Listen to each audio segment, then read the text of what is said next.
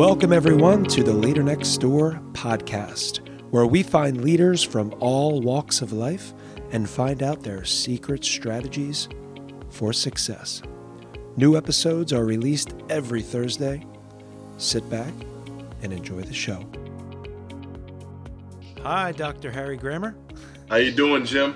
I'm doing really good. Um, thanks good. for thanks for uh, putting some time on the schedule for me. I appreciate it. Absolutely, absolutely. I uh, um, I was just trying to play around with this FaceTime on my computer. I never use FaceTime on my laptop, so I'm like, I really hope this works because normally I'd screw up things like this. So it worked oh, out. Me too. I was hoping you weren't real good at this because I screw these things up too. Um, it's awesome. It looks like it's working on my end, so that's cool. I'm I'm recording your okay. voice. I just like to see you on um, see the guest on FaceTime. It kind of makes it uh, a little bit cooler. I tried to do video for a while, but I kept screwing that up because the audio wouldn't match the video, and then I don't know if you've ever seen that. Like the lips are moving, yeah, and absolutely, it's a whole. Oh, you were you doing YouTube for a while, or do, do you, can you do video on Spotify? Does yeah. That, they oh, just okay. yeah they just started so i i really okay. am pretty new to the podcast thing i started like a half a year ago and as soon as i started um the program that i used anchor which is like affiliated with spotify yes. Has like they, they basically as soon as they started offered video that went along with it for free so that was pretty cool um, I yeah. tried it once or twice, and it's just I'll get there. Um, for now, we're just going to do the audio, and I'm. Okay. You know, you know, I think I think with all the the podcast I listen to, yeah. I listen to them. Right? I don't. I, they're not. I don't really watch podcasts. So That's what like, I said. That's exactly yeah. what I. I don't like I, the podcast that I listen to. There's never a moment where I'm like, man, I wish I could see what no. they're saying. I mean, rarely. So, um, rarely. Rarely. So uh, Joe Rogan's pretty funny. I mean, to get to watch his shows or that's one thing, but that's that's an anomaly. So that is true. Actually, I was listening to one of them the other day. He had an MMA fighter on, and um, they were describing like how the guy like broke his leg, and I'm like, I kind of want to see that. so I, I, think I did look because they do video, and I, I think I missed it. So, but I, see yeah. what you're saying. Um, yeah, so Dr. Grammer, I know that um, I really didn't know anything about you until I found out about you through someone in my family named Jared Wright and you might call him. I, he may have a lot of nicknames too. I don't know, but he we were hanging out this summer in uh, in Nebraska, and he said, "Oh man," he's like, "I had this great friend from high school." He's like, "You got to check him out," and um, he gave me a couple of, of people that he talked to, and I kind of just didn't get around to it, and then I finally did, and I'm like, "You were friends with this guy?" Like, I, I, mean, um, Jared's a great guy, and I'm glad he could connect me to you. So. Um, I just wanted to give you a chance to introduce yourself and tell us a little bit about how you got started and everything you're doing. And, and there's a lot. yeah, you know, I you know, first of all, I just I love Jared. You know, I haven't seen Jared since probably high school, or maybe a little bit later. Yeah. But Jared, I will always remember Jared because you know he he was like the a one blocker. You know what I mean on offense, and you know all I would see was him running over people and seeing the tops or the bottoms of feet, you know, as, as he as he trucked through, you know, a defensive line to make a hole, man. So I mean, Jared is a big place in my heart. He's just a big teddy bear. And, he is. You know, I, I just uh, I miss that guy. I know. I, I do too. I, I was lucky enough to marry my wife and you know, Jared was her cousin, and finally got out there to meet him. And every time we're around him, he's so um, he's just so loyal and friendly, and and just you want to be around him. Everybody wants to be around him, so that's yeah. pretty cool. But anyway, yeah. um, you know, Jared's gonna, Say cool it again. I've, I've, I've, watched his TikTok videos. He's pretty funny on TikTok, you know. So that, that that keeps me in the loop of checking in to see how Jared's doing by watching his own video, his videos, his own videos. Yeah, same with me. He's got some moves, man. I for for a big guy, he's got he can move it a little bit. It's impressive. yeah. But, um, yeah. So anyway, you know, Doctor Grammer, I I just I'm honored to be able to talk to you, and I've I've been really looking into your life, but I don't want to talk about your life. I want I would like for you to maybe just give a quick introduction to who you are and, and what you're all about. Yeah, um, hmm. you know, I'm I'm about people.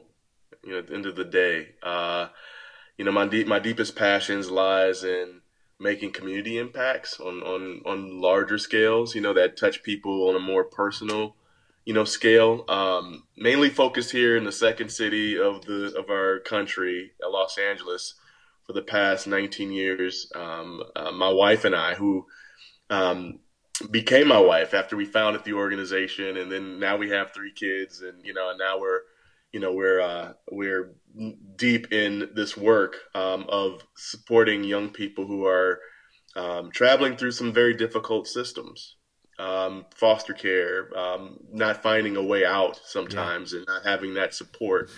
Probation system, where Los Angeles has been the largest incarcerator of children in the country for a long time, and then also the largest probation department in the country as well. So, helping young people find their ways out of that um, in a very healthy way. Um, there's also the um, systems um, of of houselessness um, in Los Angeles, as I think most of the nation knows, has an, an epidemic of homelessness here in in our city, and yeah. so we support young people in finding housing. But I think at the end of the day, most of it, and what I'm really passionate about, is to see that um, areas where I struggled um, as a young person, you know, and a lot of people don't know how, how much I struggled as a kid and got into a lot of trouble as a young person yeah. and, uh, and, um, didn't really know how to pull my, my way out. I'm able now to provide tools and support, um, that are really holistic tools, meaning wraparound tools from mental, you know, psychological, you know, uh, physical, physiological, uh, supporting people getting off the ground because most of these kids that I talk about have been in professional parenting um, systems for most of their lives. And I think that sometimes doesn't get talked about enough. Um, you know, we look at we look at a healthy adolescence and a, ch- a healthy childhood, and someone growing up to you know be successful. And you know i think there are ways in which we do that here in this country where you know someone goes to school they, they get good grades they you know they go off to college they you know earn their degree they may land a job somewhere. These yeah. days are, are tough but they still may land a job somewhere. And then they go off to you know raise a family and then they go off to retire. Whereas sometimes those same the wiring of that process isn't the same for everyone. And so what I mean by that is is that even though we know that that hardware, that framework exists in our society, some of a lot of the young people we work with don't have the actual understanding of how that works because they've been shifted from home to home to home or from school to school to school or from probation and incarceration. So this hardware has not it's it's not attached to um, any type of uh, meaningful process or progress. Yeah. And so, and that's what I've noticed over these years. And a lot of our young people that we work with need those just fundamental tools, just a beginning step of, okay, let's get you, let's get you, let's let's get let's get you a an understanding of what school is, education, because education, I believe, is at the root of it all. I think we all need an education. We may not need a college or higher, you know, a higher education, but we need a fundamental understanding of how to learn, how to resource when we don't have something, how to go out and search and find and and also how to just sort of get along in our society and what is sort of the fabric in the the landscape of this country as far as becoming a successful person here. And that's what we try to do. We try to provide that with our with our programs. You know, yeah. we have we have you know programs that are mentor based programs. So when I say when I talk about mentor based, it's really important because this means um, this this approach is more of an integrative approach, meaning that we're really personalized care. Every young person gets a roadmap, or be, they don't get a roadmap. We help them to create a roadmap according to their own self discoveries about what it is that they truly want to go after. It's not like, okay, here, you need to get we do do the hardware too when it comes to yes, we're going to get we're going to help you get the training for a vocation to sustain yourself. But while we're doing that, we're also asking you bigger questions about yeah. what it is that you really want to do with your life. What are you attracted to? What are you drawn to? And I tell the story about these three young men who um, were coming out of incarceration for about a year, 16 year olds um, they were in for you know I think GTA and some I think the other two might have been in for something minor violations of probation, and um, and I asked him. I said, "Hey guys, you know, you know, uh, no, this is what happened. Now I remember the story correctly. I have a friend of mine, Michael Quill. He's at the uh, L.A. Waterkeepers. They're a um, they're a an organization here in Los Angeles that helps to restore the Los Angeles marina. They they're bringing wildlife back. They're protecting cool. uh, from from overfishing, and so we partnered back about ten years ago to take kids who are just coming out, take them out on the boat. You know, let's let's let's let's go get out there. Let's let's see what the ocean's about. A lot of times these kids are straight from the hood, man. Oh, They yeah. don't they don't they don't they don't know anything about the beach sometimes. And you'd be surprised how close they live to it and never even been to the beach. They're five miles away. They've never touched the sand before, and they're 16 years old. But then to get them out onto the water on a 24 foot boat, Yeah. and uh, and and and their hair just blowing in the wind. You know, I can't tell you how many times kids have told me, "Man, I, I, I feel free, man. I, like like like I'm free." You know, you feel freedom Yes. pushing against your face. And um, and after one trip, these three guys said, "Hey," they asked Michael. They said, "Michael, so what else do you do with this boat?" Michael said, "Well, I dive, you know." And they're like, "Dive? What do you dive for?" He's like, "Well, we don't do much. We we dive for uh, we we scrape sea urchins off the kelp to make sure they don't destroy the fauna, you know, underneath the water." And uh, they're like, "That sounds really cool. Is it cold down there?" Mike's like, "Yeah, it's, it's cold, man. I got to wear a wetsuit." He's like, "Is that?" They're like, "Is that that skinny black thing that people wear when they go down?" And he said, "Yeah, skinny black suit. You wear it, you go down." And it's in, in uh, Jose is his name. Jose said to Michael, he said, "Man, I want to do that. You know, is it possible to train me to do that?" This kid had been out for maybe two weeks, and um, Michael said, "Let me check on that. Maybe there might be a possibility to get you down there." So in that moment, what we notice is that there's an attraction to something that's pretty immediate. Like I, uh, that excites me. Like I want to go in that direction. Yeah. So we got a training together. Um, we got them into a swimming pool nearby. Got them all the diving instruction, and you know, and got them the gear, and they're in the swimming pool. You know, doing the whole dips and everything, seeing how long they can stay underwater. And after the training, Michael took them out to the beach, and they did their first dive. This is about about six weeks later. They're out and they're out there and they're diving. And two of the young men stuck with it. And they're, they're still working with Michael today. This was, you know, this was maybe five, six years ago. Unreal. But but but if someone is showing me a direction they want to go in, they want to, you know, they're interested in cars, or their uncle is a mechanic, or you know, they want to move in that direction. We we do is we just try to guide and steer them. You know, I, the word I like to use is accompaniment.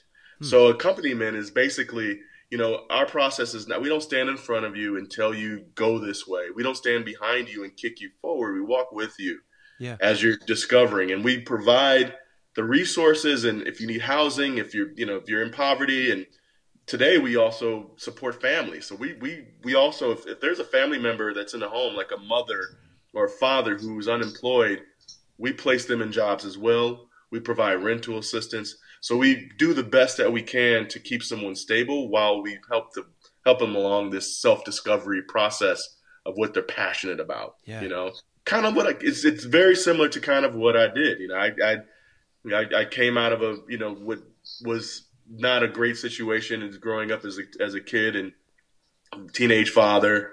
Um, you know, spent you know a time locked up in juvie and you know six years on juvenile, five years on juvenile probation, and you know bumped my head around a bunch more times. Then got into the corporate world and Yeah. found out that wasn't the way I wanted to go, and backed out and went back to poverty to figure it out, and you, you drop down to rock bottom, trying to like get the vision, and uh, and and in, in, in in there I heard that, and then once you know that burn began to really uh, in, in, engulf my belly. It's, and, and I kind of knew what direction I wanted to go in. That's when I began to lay the roots for the organization that we have today, and that was about 20 years ago. And- So yeah, that's amazing. yeah, yeah. so that's a that's a that's a bit about you know sort of the process of of our work um, Yeah. a bit. I, I think so many. I mean, I would never stop you because everything you say, I love to listen to, and it and you've been doing such great work. But a couple of things that stand out. Um, number one, like you talked about, you know, some of these kids that you've dealt with, and uh, some of some juveniles, especially like through I forget what you called it, like the foster care system, something parenting. I don't. I, I forget the phrase. Right, I call it professional parenting, right? like if you Professional get someone that's going because you're you're jumping from so you're someone's shuffling you around as your parent, but they're not really your birth parent. Well, I'll tell you the, the reason. Like as I started looking into you more, um, it kind of resonated more with me because my wife and I, uh, six and a half years ago, we adopted three boys from the foster care system in Philadelphia, and I I really resonated with what you said because I know what we've been able to do with them to help them on their journey. Um, and, and they moved in with us when they were um, five, six, and eight. So you know, tack on six years. That's how old they are now. But I, I think I think often to myself, and they were being jockeyed around the system as well.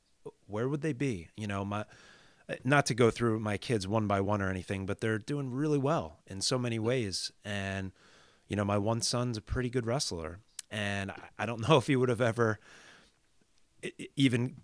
I know he would if he would have stayed in the system in Philadelphia. There, it doesn't even exist there at some of the schools he would have went to. So, it's just it- it's really I step back and think it just makes me appreciate the kind of work that you are doing with kids, even though we're on opposite coasts. It's the same type of kid that would end up maybe in in the situations that that you were describing. Yeah, And- kids kids need kids need stabilization, Yeah. right? They need you know they need time for gestation. You know, um, big thing that we've been doing over the years is sort of a, a rites of passage program we call Beyond Boundaries. Okay. And Beyond Boundaries is our very very reminiscent of Outward Bound yeah, I program. know all about Outward Bound for sure. You know, Outward Bound very very very close to to the way that they sort of take kids out into the into the wilderness and Yeah. uh, backpacking in and spending time in nature and having time to reflect and uh, and just just kind of re you know rewire in a lot of ways. You know, uh, we go out we go up to go up to Utah. Yeah. So we we go up to a, a great ranch out in Utah, Boulder Mountain Guest Ranch, about five miles from the Salt Lake City, Utah uh, airport, and it's way back out in the outback. But you, Yeah. the Escalante Trail, and you know you've got this beautiful, beautiful landscape out there. And we take kids out. We take twenty to twenty five young people who they've never been outside their towns, never been outside Yeah. their cities, never traveled before and we throw we throw them on a bus and uh, and we arrive there. And you know we expect for there to be a sense of acclimation and it, there usually is for the first few days but by the time we leave after day seven or ten kids don't want to leave. Yeah. and the reason they don't want to leave because i think being their age and being so young um, for the first time in their life someone has given them some sort of stability some sort of sense of grounding groundedness. Your meals were taken care of every day. You were able to go out and have silence. You weren't interrupted with, you know, sirens and, you know, oh, some of these over policed, you know, communities or uh, you know everything that's going on. They're able to just sit down and just be, and we give them the space to do that. There's a we we do programs. We go rock climbing. We go kayaking. We go, uh, you know. Uh, it's funny at, at Boulder Mountain Guest Ranch, they have this state of the art in the middle of nowhere, the state of the art um, music studio. I mean, really sweet music studio that they've built out there. Musicians, I mean, Edmond have gone out and recorded albums out there. Um, so kids can go in there and, and you know and, and work with their um, their producers that are on site there. You know, we'll go we'll go canyoneering. You know, we'll uh, we'll just take time to really help them to reattune to, the earth. I'm I'm a I'm a wilderness guy. I mean, it's in the name, New Earth, right? Like I like I, I just had to figure out. I just had to figure out a way to get it, you know, into Yeah. we in for a long time. Beyond Boundaries was a everybody call it Harry's love project, right? Because you know, first we're we're just trying to really sow the seeds in the community so then people can see and, and, and do our work. I couldn't necessarily spend a whole year taking them out into the wilderness. So we would we would take you know weeks out of the summer and no one funded it. Um, so I'd, I'd have to scrape money together to get it funded. But over the last six or seven years, it's been well funded to take kids out because there's, there's much more of a need for it Yeah. now. And uh, and when we and now so much so, I think most of our 2023 will be spent doing Beyond Boundaries programs. We're, we're planning for at least six or seven programs next year to take kids out to um, to Utah, uh, other areas like Big Sur Yeah. and uh, Hoyas in in Los Angeles, And then, I mean, the big one on the on the on the horizon is, uh, you know, a purchase that we're doing down in Costa Rica. So, uh, I, Harry, I got, I got to stop you for one second. I, can I can I just chime in for one second? Here, here's the thing. I was as everything I looked that you've done and created. We didn't even really scratch the surface of that, and as I like looked at your videos and this and that, I was like, man, I wonder if I'll have anything in common with Harry. I wonder if, I, and I didn't see any of this. You probably you don't know me at all. You don't know anything about me, but everything you just said, uh, you have you have no idea. But um, I, I love Utah, canyoneering, rock climbing, mountaineering. I've taken kids on trips for 20 years all over the world. Costa Rica. I can't believe you just said that. I was like, he's going to say Costa Rica. He's going to say, I mean, so uh, that's something I've done as a high school teacher. I started that years ago. Now it's wholly, totally different from what you're doing. You're taking kids that have never really done much um, and expose them to these amazing things in nature. And you have these moments with the jungle or with the mountains that are forever changing.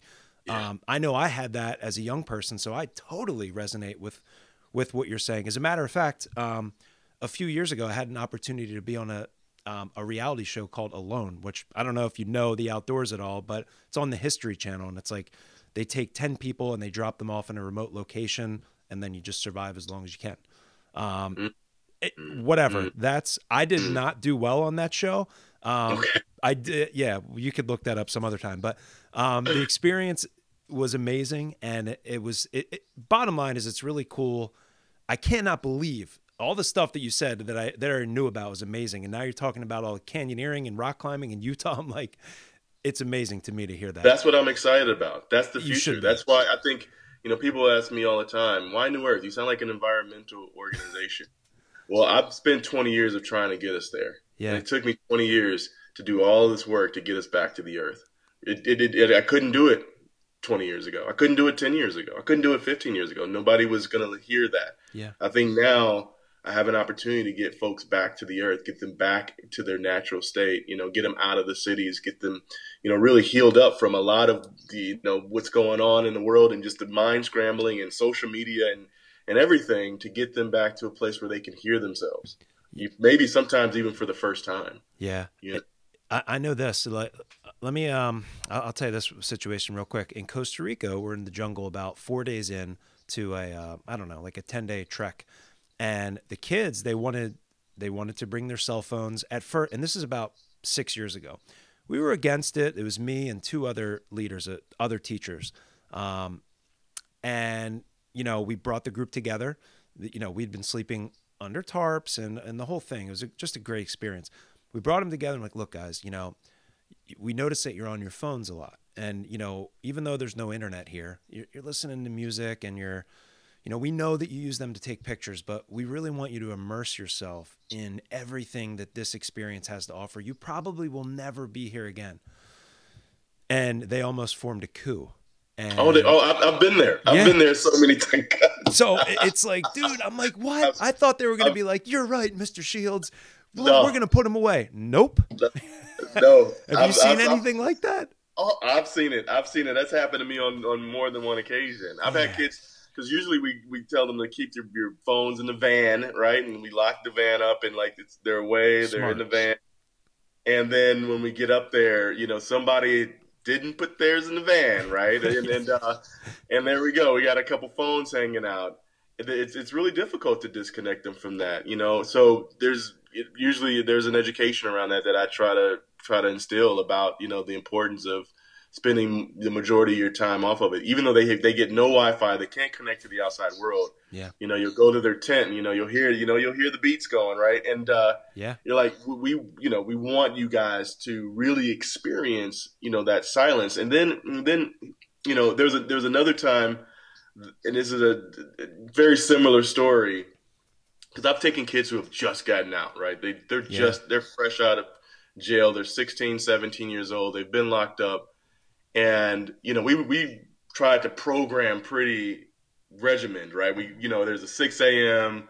We get up, you know, we maybe have breakfast, maybe do a little a talk. Maybe there's someone there to do some yoga with us or something, right? Like get yeah. everybody going. Um, and there's kids that don't want to get out of out of out of their tent. They don't want to come out and join. Yeah and this one kid, you know, made me think once, you know, and uh, I went and rattled his tent, you know, and I'm rattling his tent. Hey, get up, man! Time to go. And I rattled again. He wouldn't get up, and then finally he zips up his tent, and he says, "Hey, man, stop!" And I said, "What?" He said, "Man, I for the last nine months I've been told to get up at a certain time." He's like, "This is really the first time I've had any silence, any sleep." Any time not to have to watch my back from someone jumping me in the middle of the night. Can I just lay here? like, like, all right, yeah, I, I, I, I, gotta, I gotta kind of respect that, you know, and give them that space um, yeah.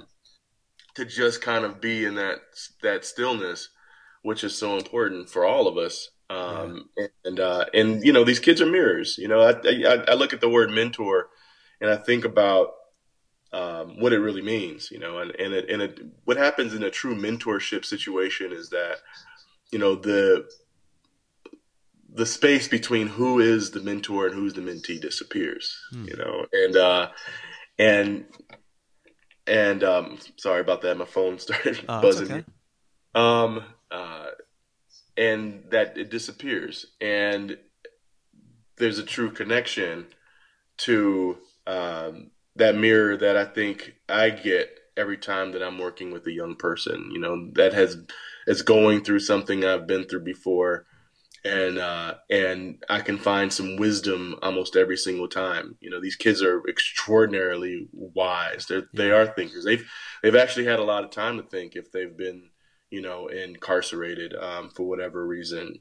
Um, people ask me all the time, why do you work with incarcerated kids? You know, they're bad kids. They're you know they should be, and they're you know they've done something horrible to society. Well, um, you know, I think nobody should be judged for the rest of their life for a mistake they made as a child you know, their child, you know, and children make mistakes, some of them horrible mistakes, but it's up to us as a community. And I think when we become elders like we are today, we have some kind of responsibility to our to our future and and these kids are our future you know yeah. they're, they're, the future of our of, of and if we can instill more into their lives if we can help them to develop and these are the ones who are you know in the subculture of of the world who are not really in the mainstream. These these are the ones who are there's there's there's millions of people right that are that are that are not necessary that don't necessarily sit in the opportunities um, that are going to later just determine the future of our lives. Yeah. You know,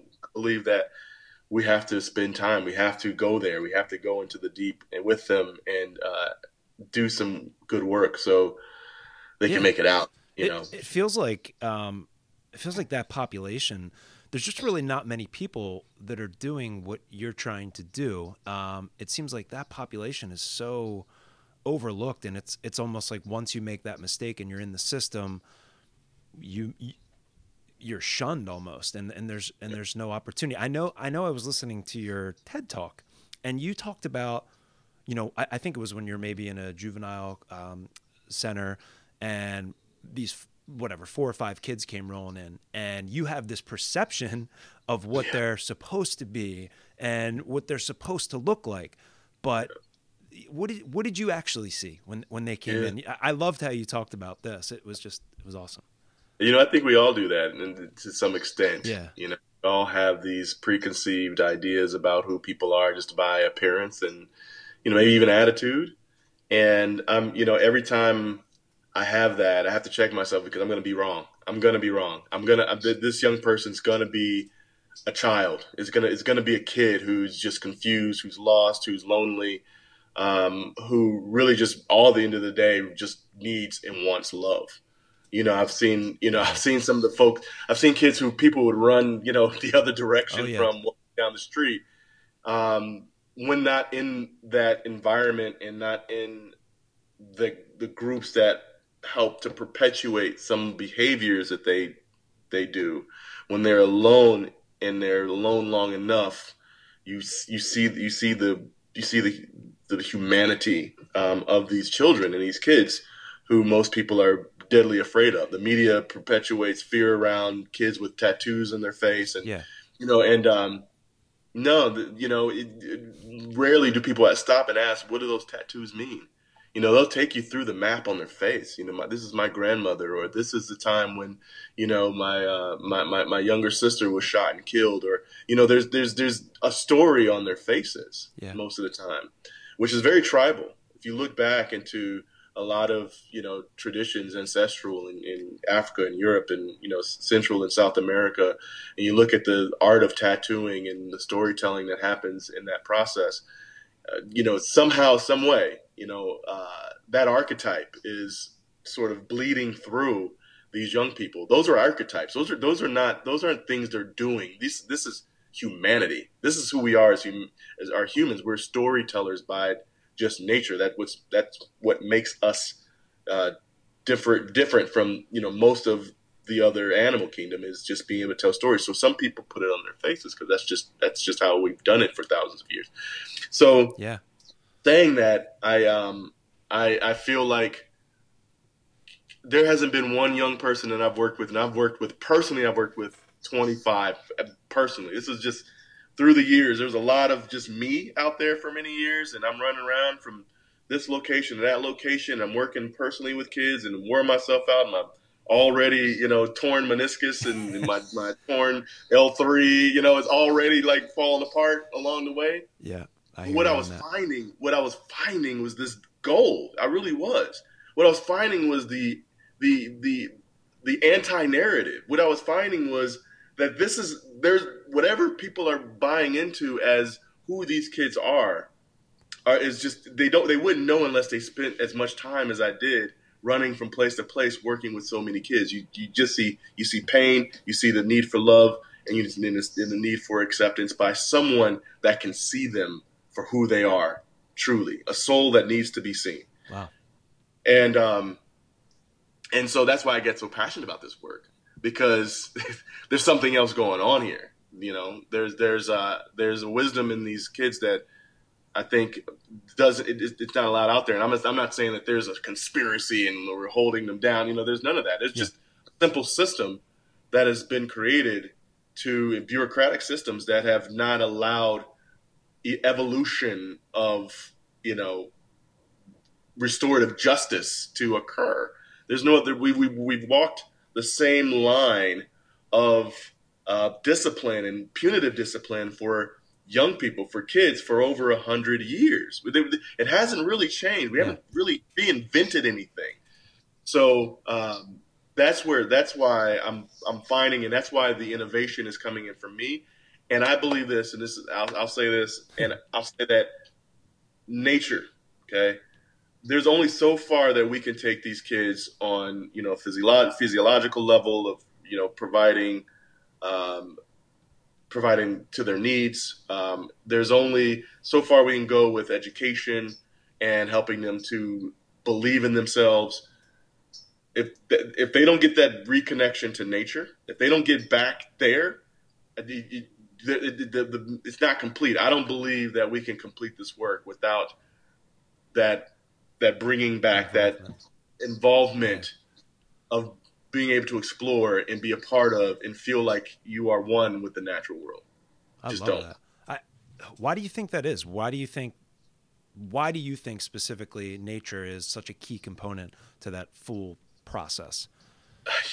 I don't know. Um, I don't know if anyone can answer that, yeah, but I because, feel it. I feel it. I, I well, I think, I think, I think, I think for a long time, and you know, given that you know, in this, in this specifically here in this country, I think we've been we've been really focused on individualization, right? We've been focused on being an individual, making it on your own, and getting to the top.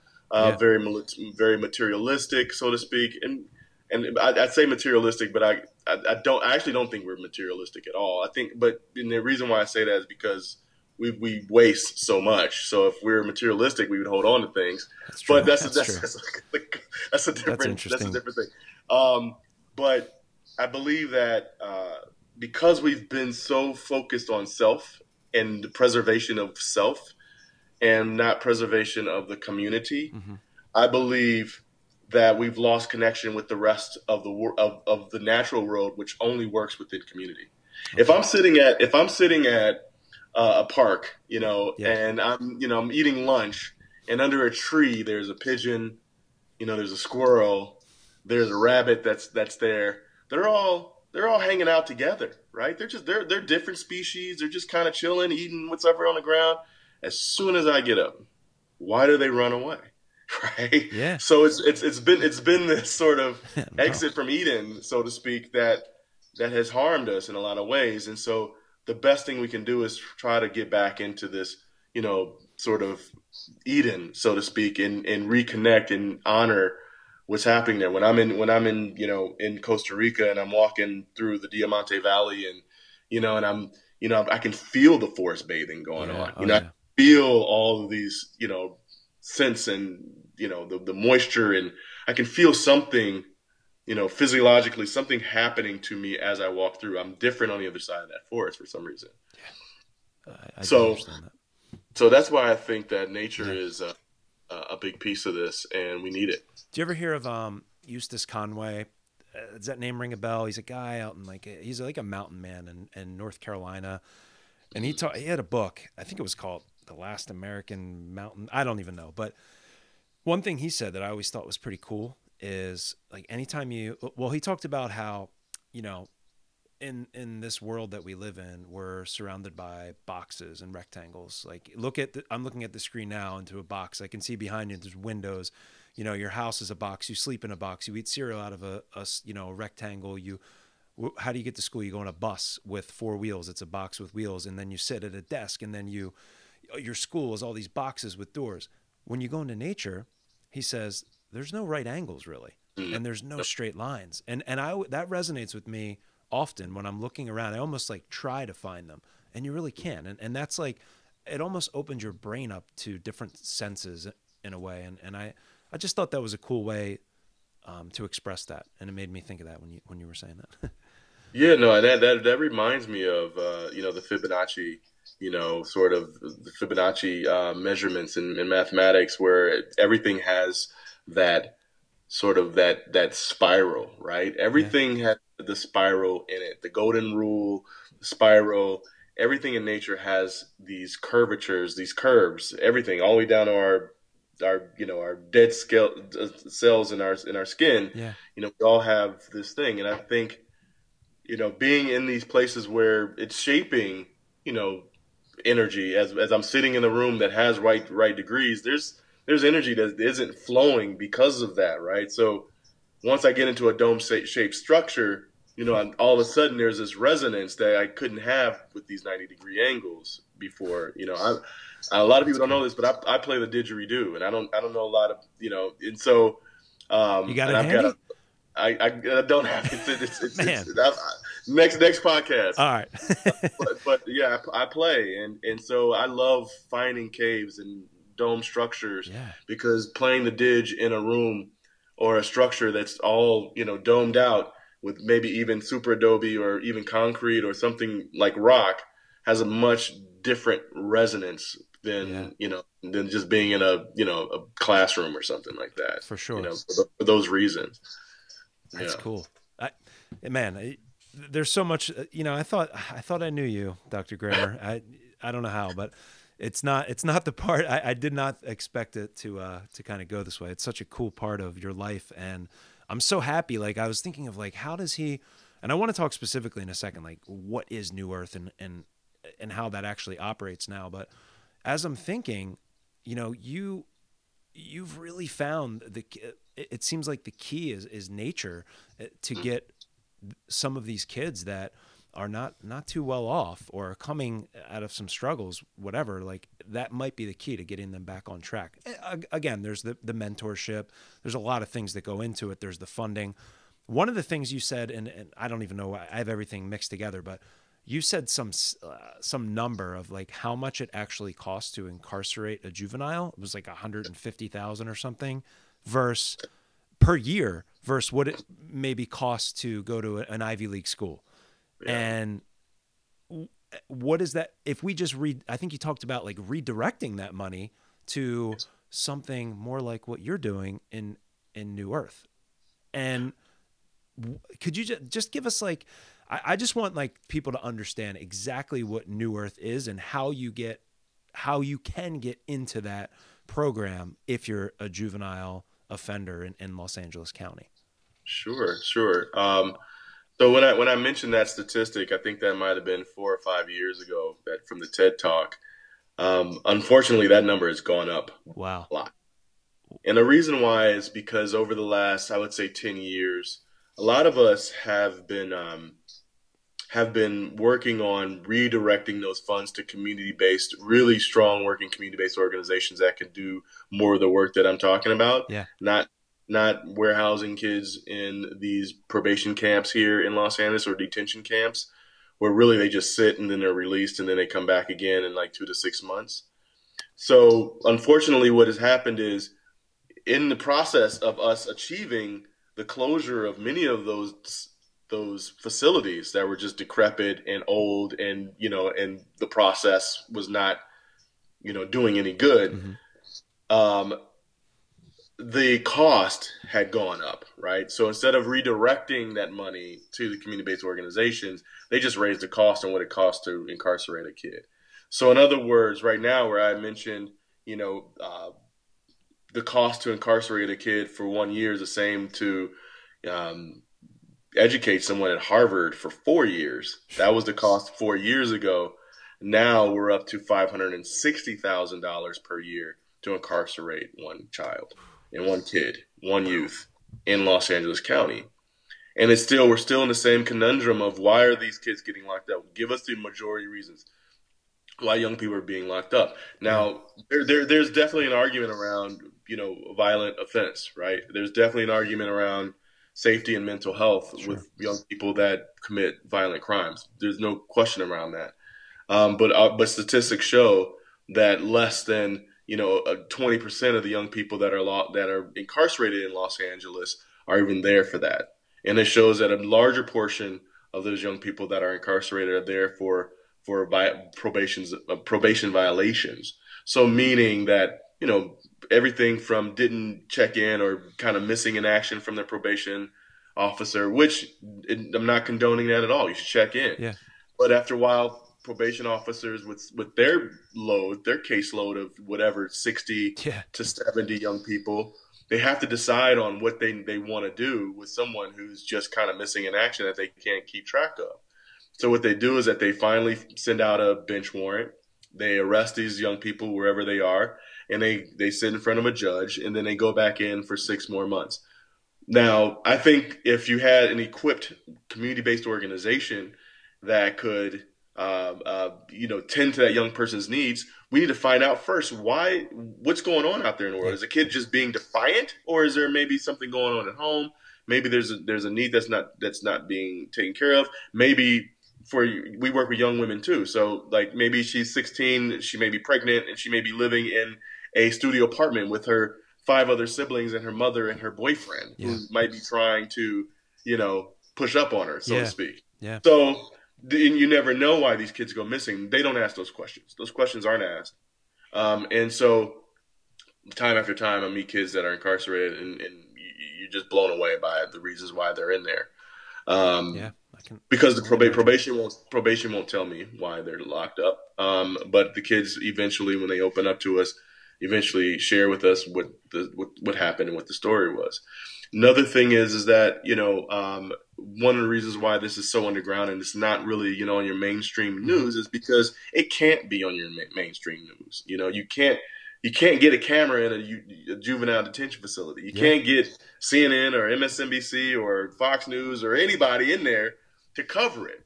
So so it's sort of the secret thing that happens underneath the carpet of most most cities. I mean, Philly, New York, Chicago, Atlanta, you know, uh, L.A. And the only ones that can tell the story of what's happening there are those who are inside working with these kids, and they can come out and advocate that change happens. But other than that, it does not. It never becomes a mainstream conversation because it doesn't make it up to the mainstream media. Yeah. So that that is that is part of the issue. So um, one of the that's that's that's the main reason why I go out and I speak on this often. I yeah. keynote in places. I talk heavily.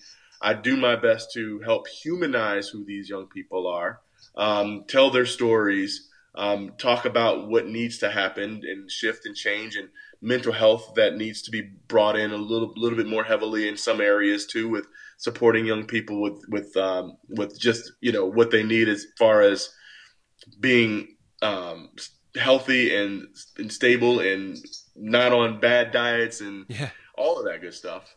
And uh, and this is the reason why because it's, there's there's very few voices out here that actually um, can stand up for these kids. Yeah. And it's just it like you said, uh, the news media can't get in there and see what's happening.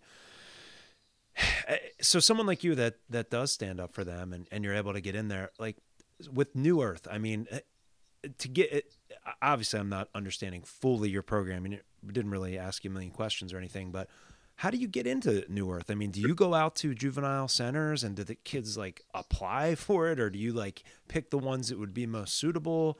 How, how does that, and how many, like, do you have quotas? Like how many you, how many kids you can actually help?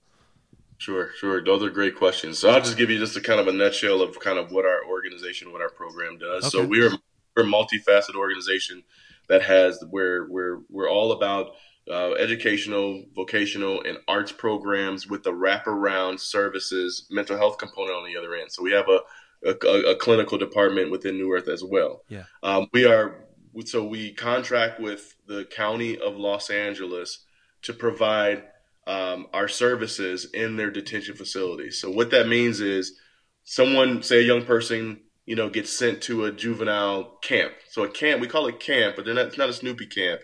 It's it's you know it's a it's a detention facility, right? They get Yeah. sent over to a detention facility, and as soon as they walk through that door, we're one of the organizations that they are in contact with for support. So if you look at it like this, Okay. you know, they enter either through our our vocational track there where we're doing you know workforce development coming in through our educational track where we're supporting the already sort of stretched education system that's happening in these places Yeah. Uh, or they're coming in through one of our art tracks that gives us the opportunity then to build a relationship build a rapport with this young person find out more of what's happening in their lives so then that we can help them make a soft landing once they're released the majority of the young people we work with are only locked up bet- between three months to 18 months. Most of them are, are they're not long sentences, um, not in our program. There are other organizations that work with kids who are, you know, fighting their fitness and maybe charged as an adult.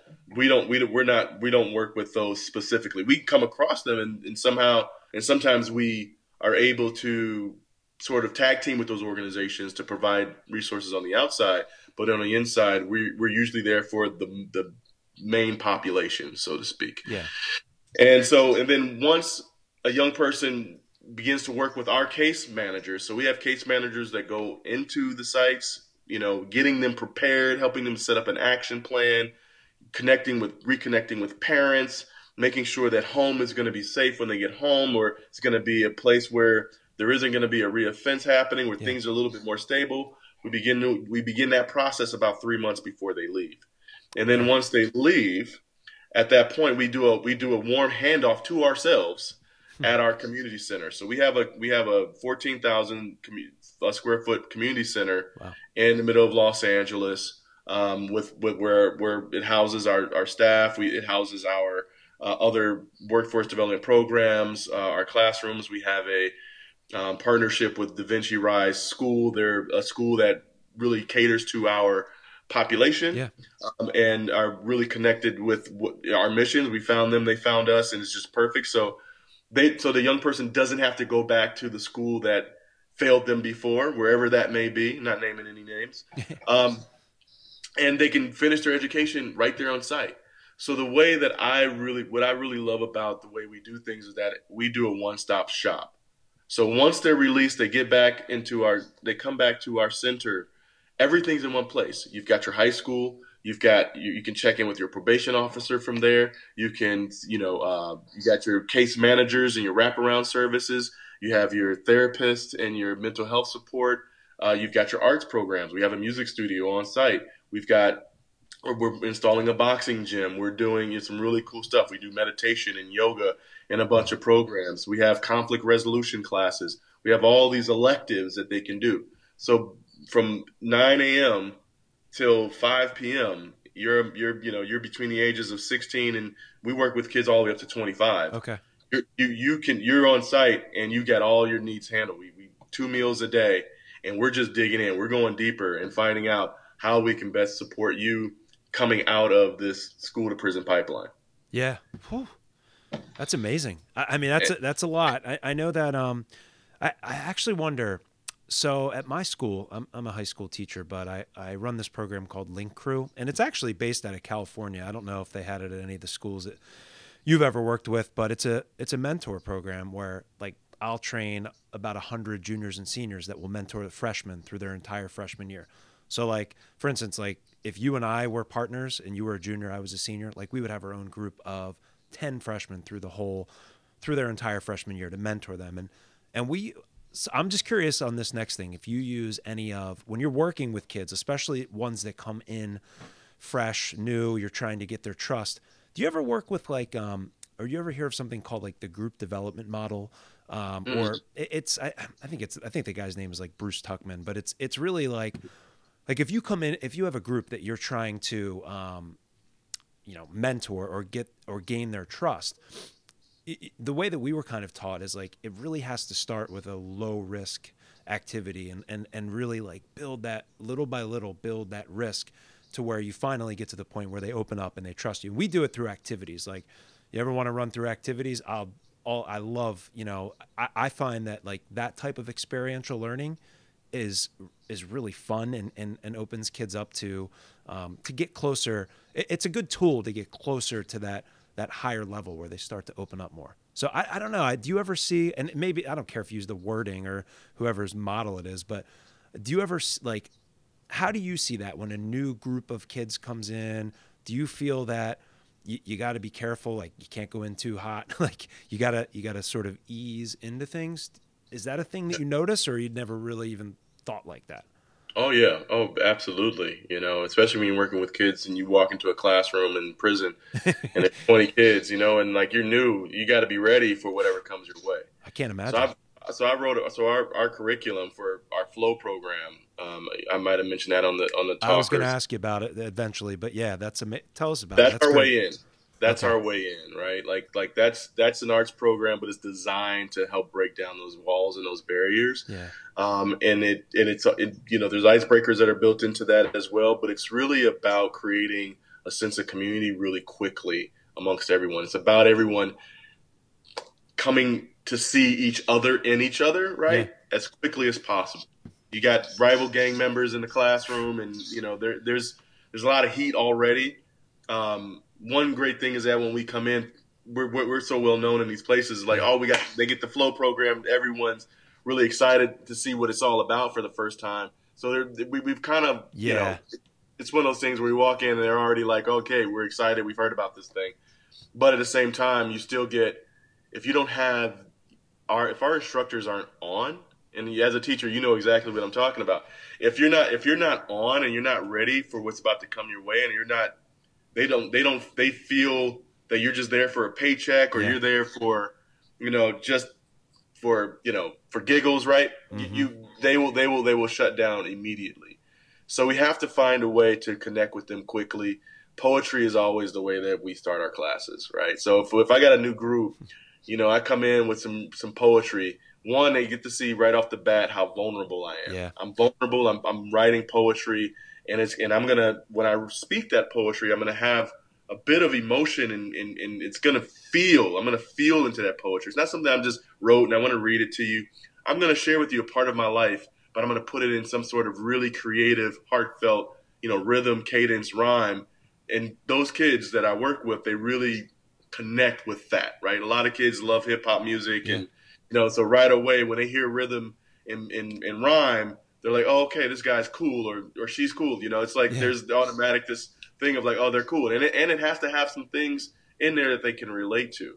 So it's not me coming in and you know giving you my bio. It's more like I'm going to share with you a part of myself that um, that I put into an art form just for you for this moment of us together, and I'm going to invite you to do the same thing. You know, in a moment, and then likely someone else will write something during that first session and then having that young person get up and share themselves in that way, it completely breaks open yeah. what the room, what this is all about, and uh, and you are you're gonna always have that one or two in the back of the room who just don't want to give in for whatever. eventually, and I've seen it happen time and time again. Eventually, everybody gets into the groove, and it becomes fun, and something comes out of it for everybody. So, so it's I, I believe in it's me as an example first. To do what I'm asking you to do, and then share with you in a way that I'm asking you to share with us, so we can break these walls down, so we can get to work. That's usually how um, I open up and, and, and, get a room going. Yeah, I, I was watching. Um, I, I would love to see that process like the whole way through because I just want to see it first of all, and also I'd, it'd be something I would consider doing with with my students. Uh, different population, but still, I think it would be um, equally, maybe not as. I don't know what it would be. It would be fun, and I think they would get yeah. something out of it. Um, yeah, I think I, I, you know my, my the, the curriculum I wrote is not just for that population, yeah. even though I it, it, they can really there's some things in there that are really hard that we talk about for them. You know, there's a, I've got there's 13 chapters in the curriculum, and one of the chapters we get into fathers. You know, and, and I and I purposely put that a little later in the curriculum just yeah. because fathers are a tough subject for a lot of these kids. You know, and. I need to we need to we but we need to talk about it. We need to talk about dads here because most of them were raised by their mothers or their grandmothers, but by women, and the father piece is something that is silently missing from their lives. Um, and we get in there a little bit, and you know, we sew it back up at the end. We don't leave it open, and you know, yeah. but we sew it back up. But uh, but yeah, you know, and so those vulnerable pieces are are important to them finding, and it all connects back to the self discovery, right? Like we, these are the conversations to have to get them back to what are you, what is your purpose, what are you passionate about, what are, what are you aligned with. All this leads up to where they can be more freely open with themselves and with us about where where where can I help guide you that you already know somewhere inside you want to go. The one kid I was watching, he goes, um, he's like Harry came in and he just laced he laced me up. he like I was like a pair of shoes. He just laced me up. I needed to be tightened up. I was like, that's a great metaphor. I was like, that's what that's probably exactly what you did. I love yeah. that, man. I'm glad you put that up. I don't know where I saw it. I was looking at all kinds of stuff that you had. I like that kid. I like the smile, and he was like, he he was buying into it. You could tell, you know, that, that, was cool.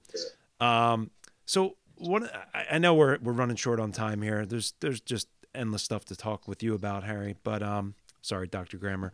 But one thing I wanted to um, mention is this.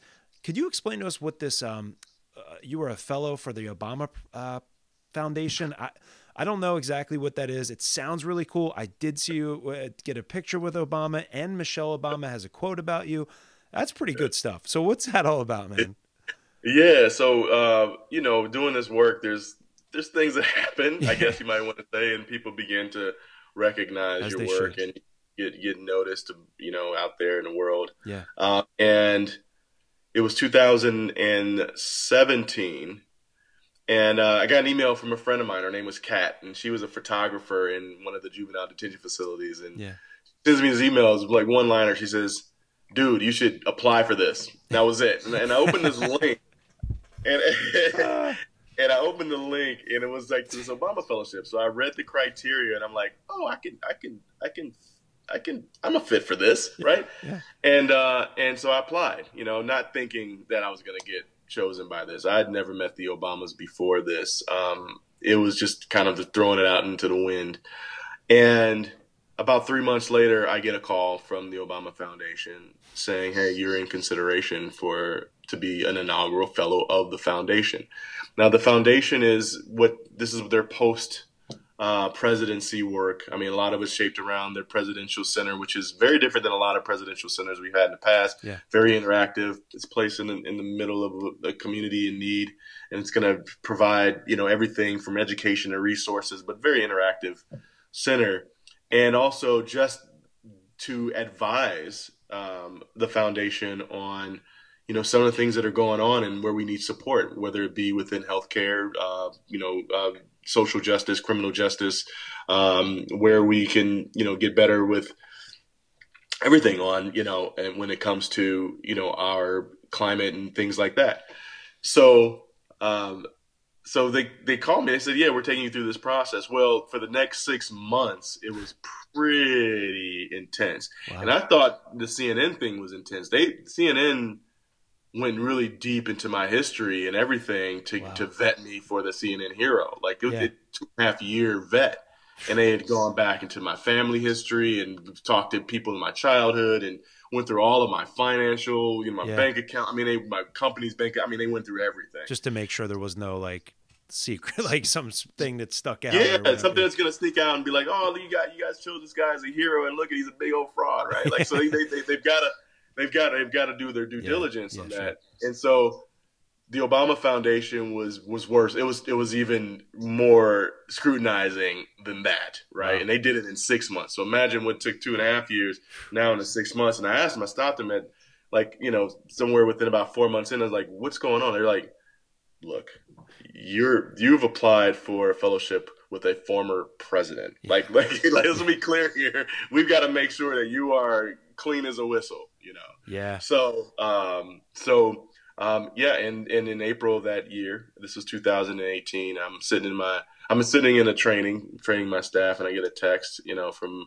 some of the foundation, from the foundation saying um, give me a call really quickly, you know, and I'm like, what does this mean? This is a, this might be a bad, and then, and then I didn't respond to it. So they started calling me. And so I took the call and they said, they said, Harry, are you sitting? I said, yeah, I just left the training to go sit in my office to take this call. What's up? You know, and they said, well, Harry, you know, we have uh, selected you as, you know, one of the 20 uh, inaugural Obama Foundation fellows. You know, there are 21,000 applicants out of wow. 100 91 countries, and you're one you're only one of the 10 in the U.S. that we that the president and Mrs. Obama personally selected to be a part of their next chapter in their in their in their careers. Um, and uh, and it was it was it was pretty cool to get that call. Cool. And so since then, it's been you know I've spent a lot of time you know, I've spent, I, I, wouldn't say a lot, I'm not there all the time, but I've spent good time with both of them, you know, and, wow.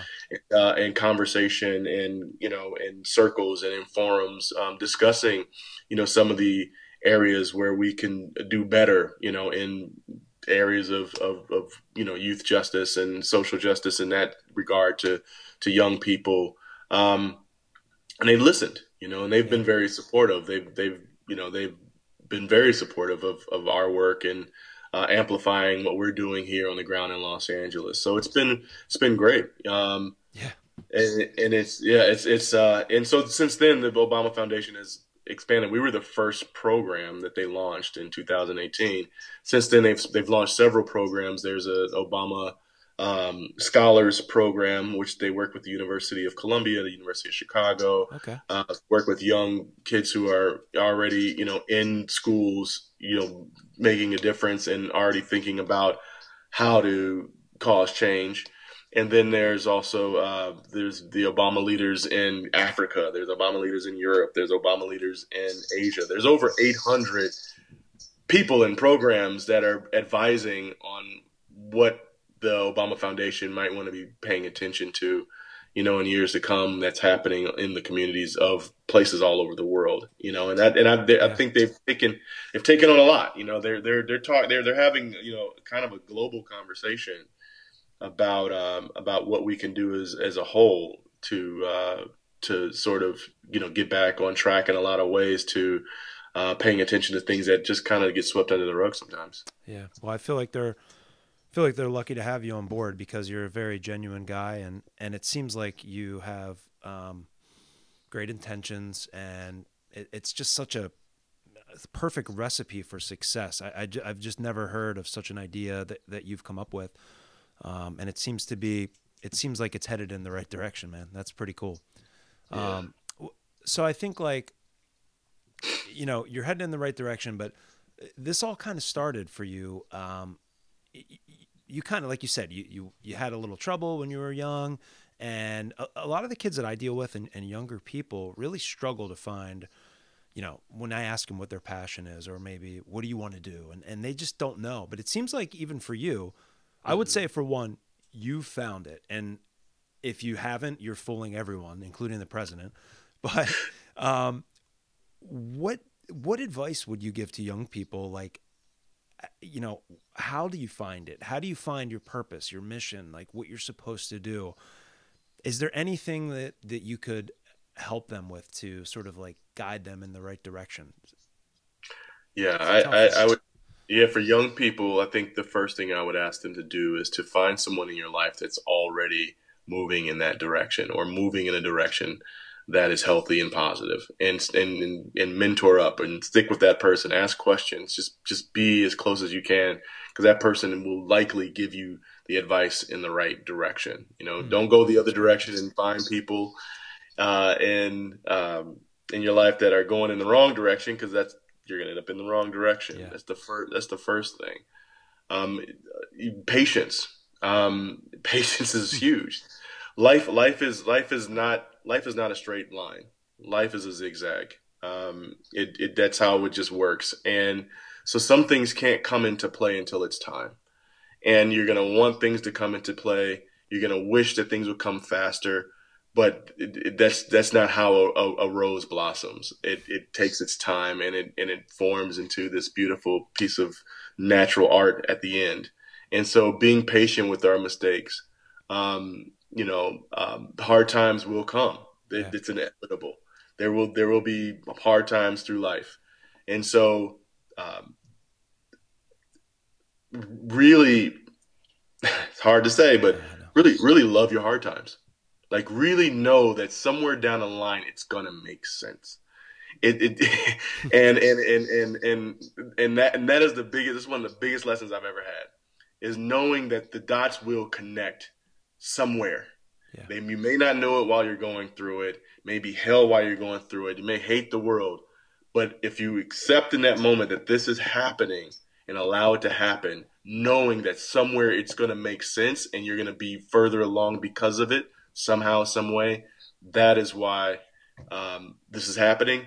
That is that is gold in life, um, and and and that, that that's pretty bold for me to say that, but it's it's uh it's it's one of the biggest lessons that I've ever had is just to keep keep the faith, you know, in knowing, um, and and sit and sit quietly, you know, and listen. Um, we we all have our own personal wisdom. It's it's in there.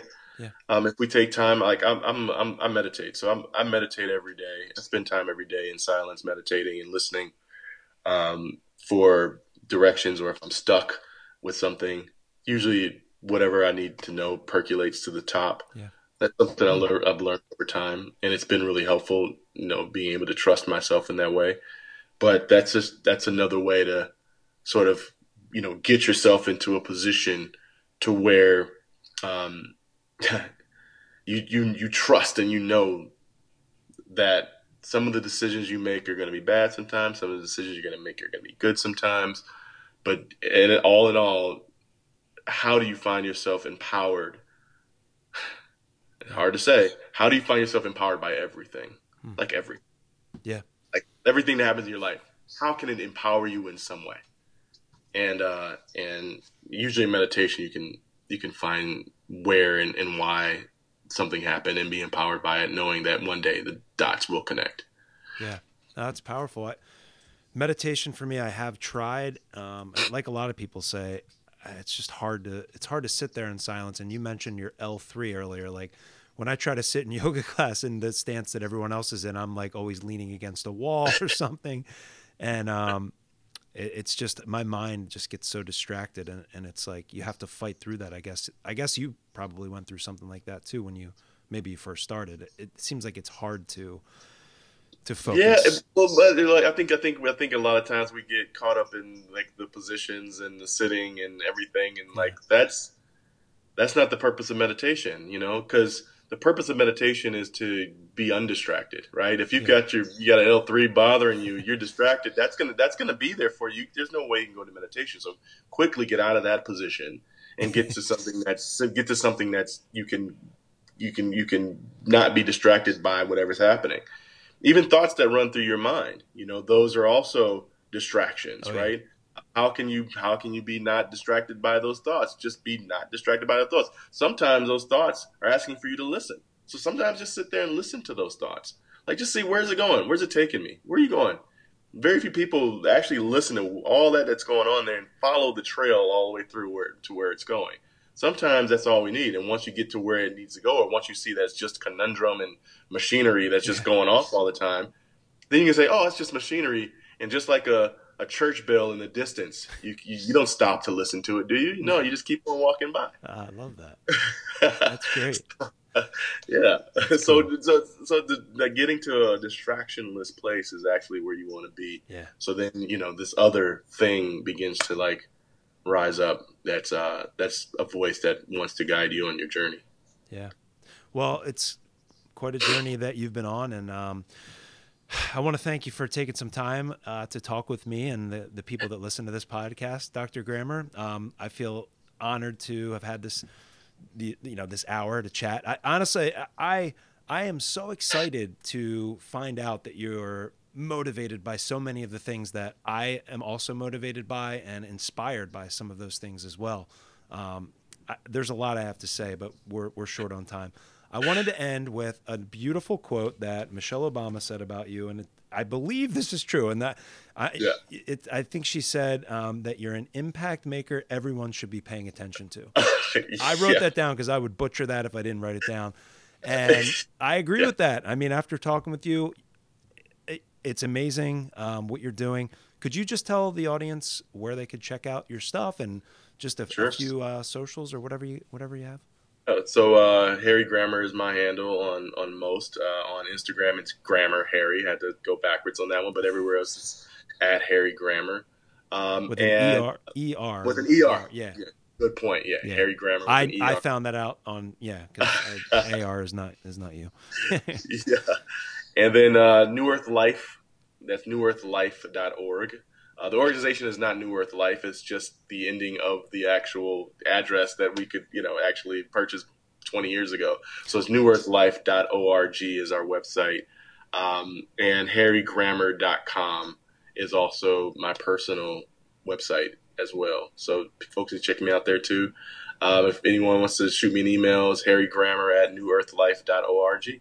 Awesome. Or actually, and hgrammer at newearthlife.org. So there's two yeah. two allegiance there. That's cool. Um, I, I, must say, Dr. Grammer, if you ever need or ever want to collaborate on any um, large group um, team building and stuff, I do. I love doing that. I do go out to California every now and then to do different things. So I love what you're doing, and I'd love to be a part of it someday. And just you know, keep it in the back of your mind if if anything ever comes up, because I love what you're doing. I'd love to be part of it sometime. Yeah, we, we're redesigning. We're redesigning our, our flow curriculum. So I might hit you up just to maybe try it out in your classroom. You, you know, I'll try and, it out, uh, record it, show you, and then break it down, debrief it, whatever you want, man. I promise. So, um, awesome. That's really cool. It's, it's been a great hour. Thank you, Dr. Grammer, Thank for you. talking with us and talking with me. And uh, have a great day in LA. Yeah, I've, I've really enjoyed this conversation. Thank you. I really didn't know, you know, what we are going to talk about either, and I'm, yeah. I'm glad we didn't because it, it flowed just nicely.